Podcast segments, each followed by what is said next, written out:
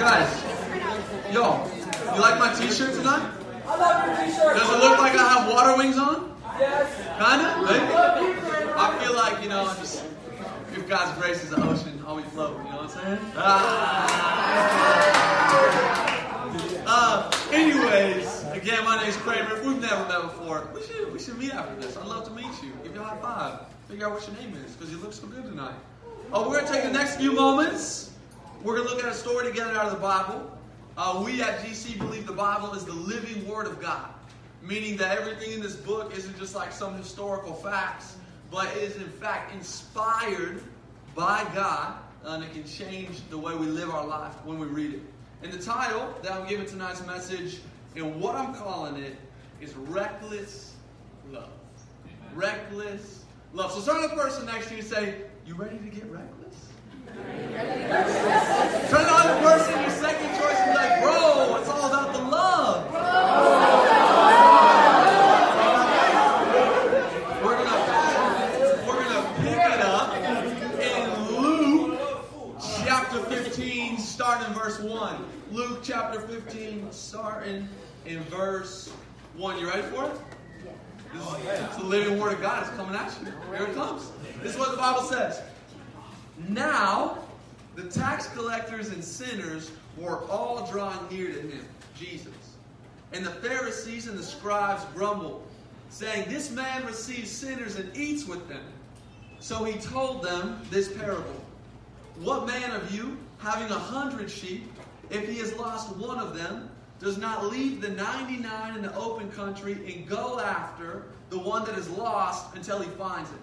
And when he has found it, he lays it on his shoulders, rejoicing.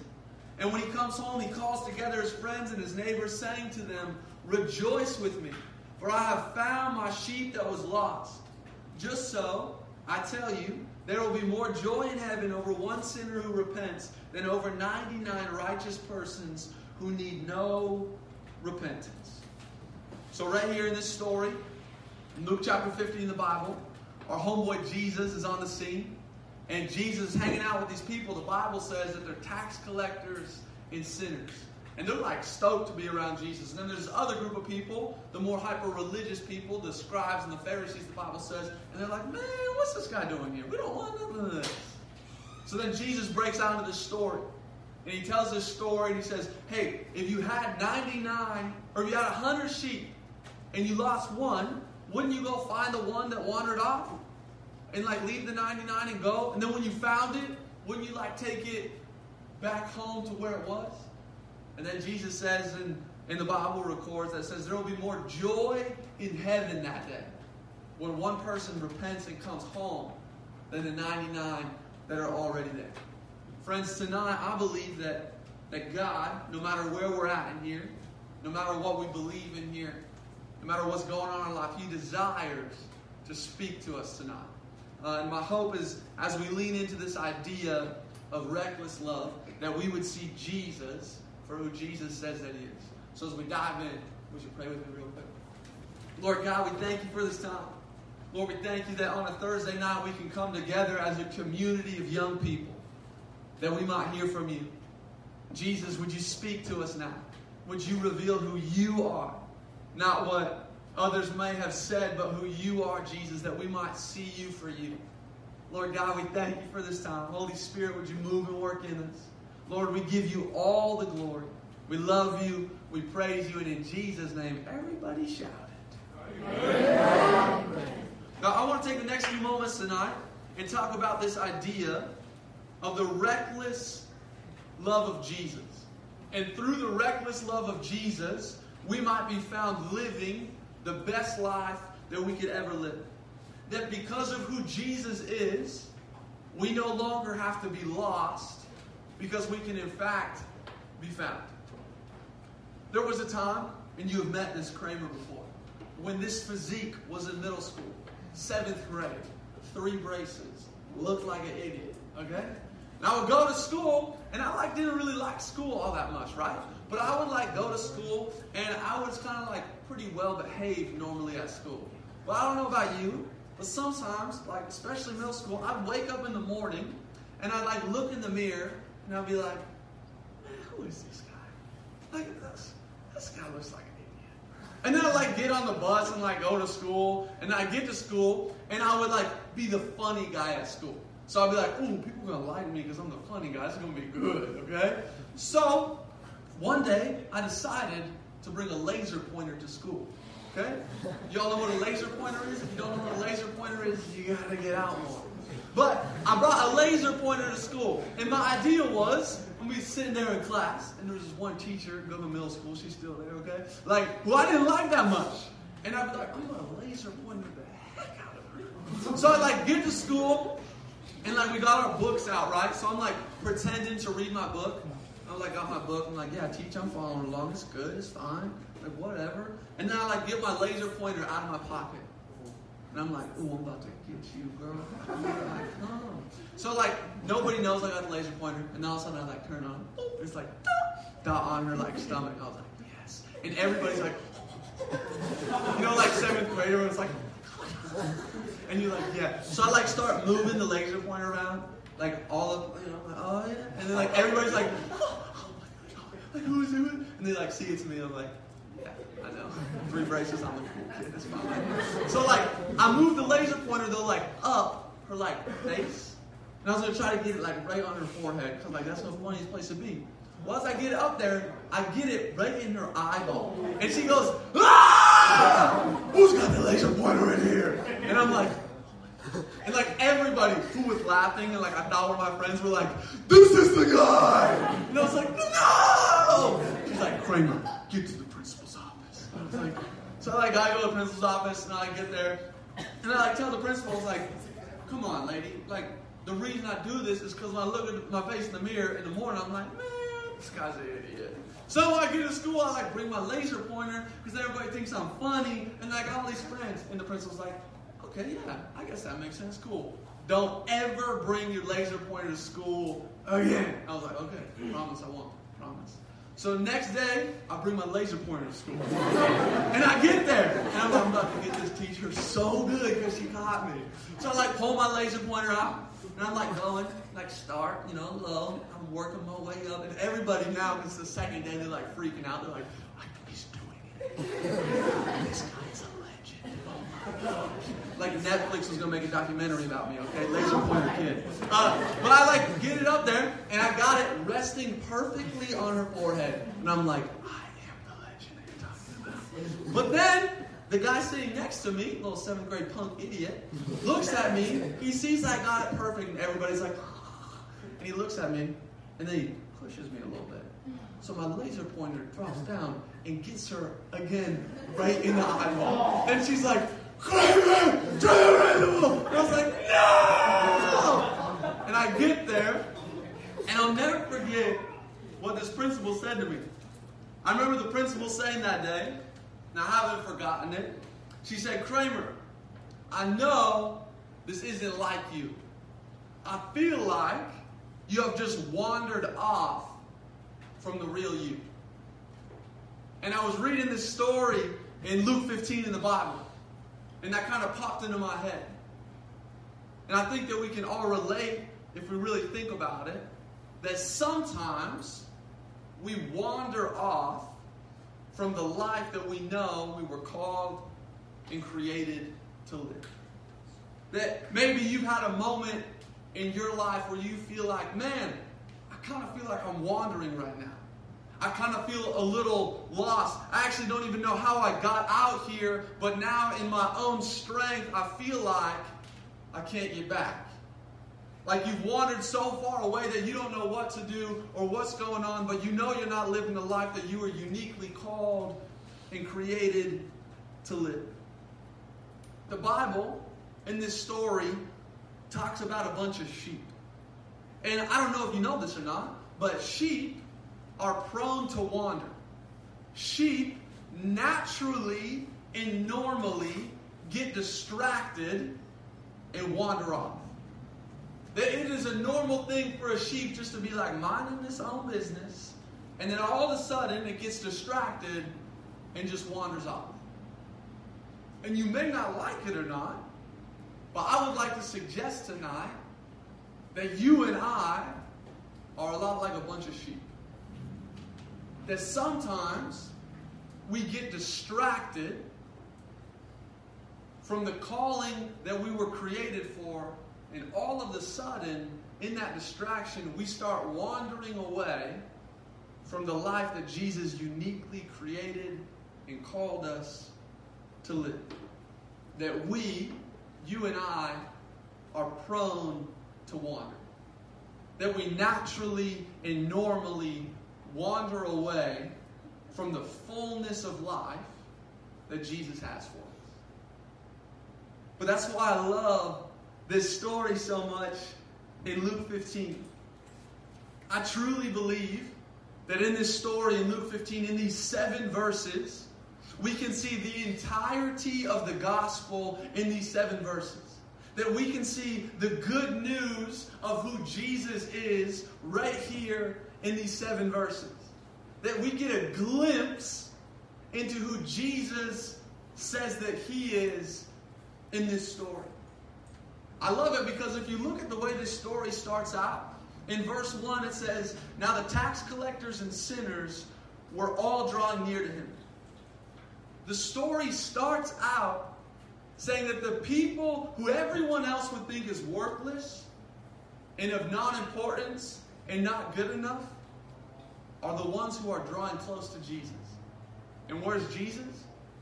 Right in the thick of all of those people. As if to say that no matter what you've done, no matter who you are, the worst of the worst to the best of the best, that Jesus can draw anybody and everybody near to him.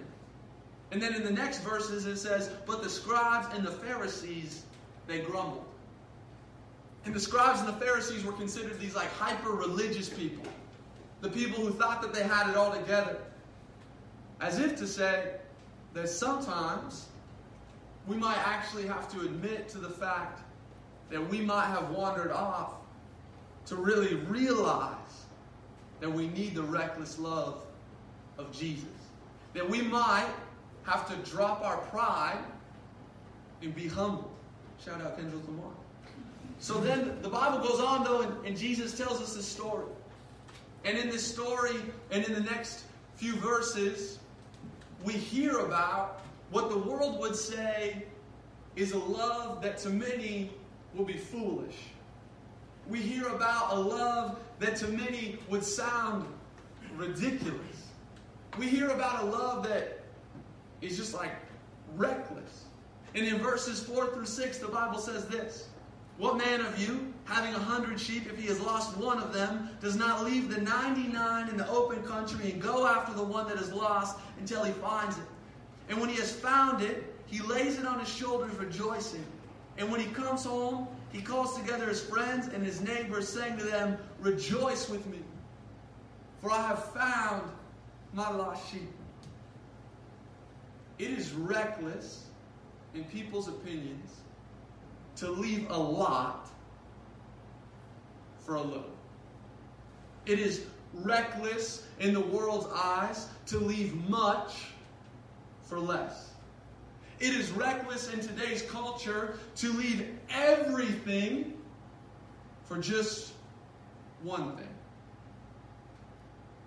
But that's the kind of love that Jesus has for you. In this story, Jesus is the one who goes out and finds.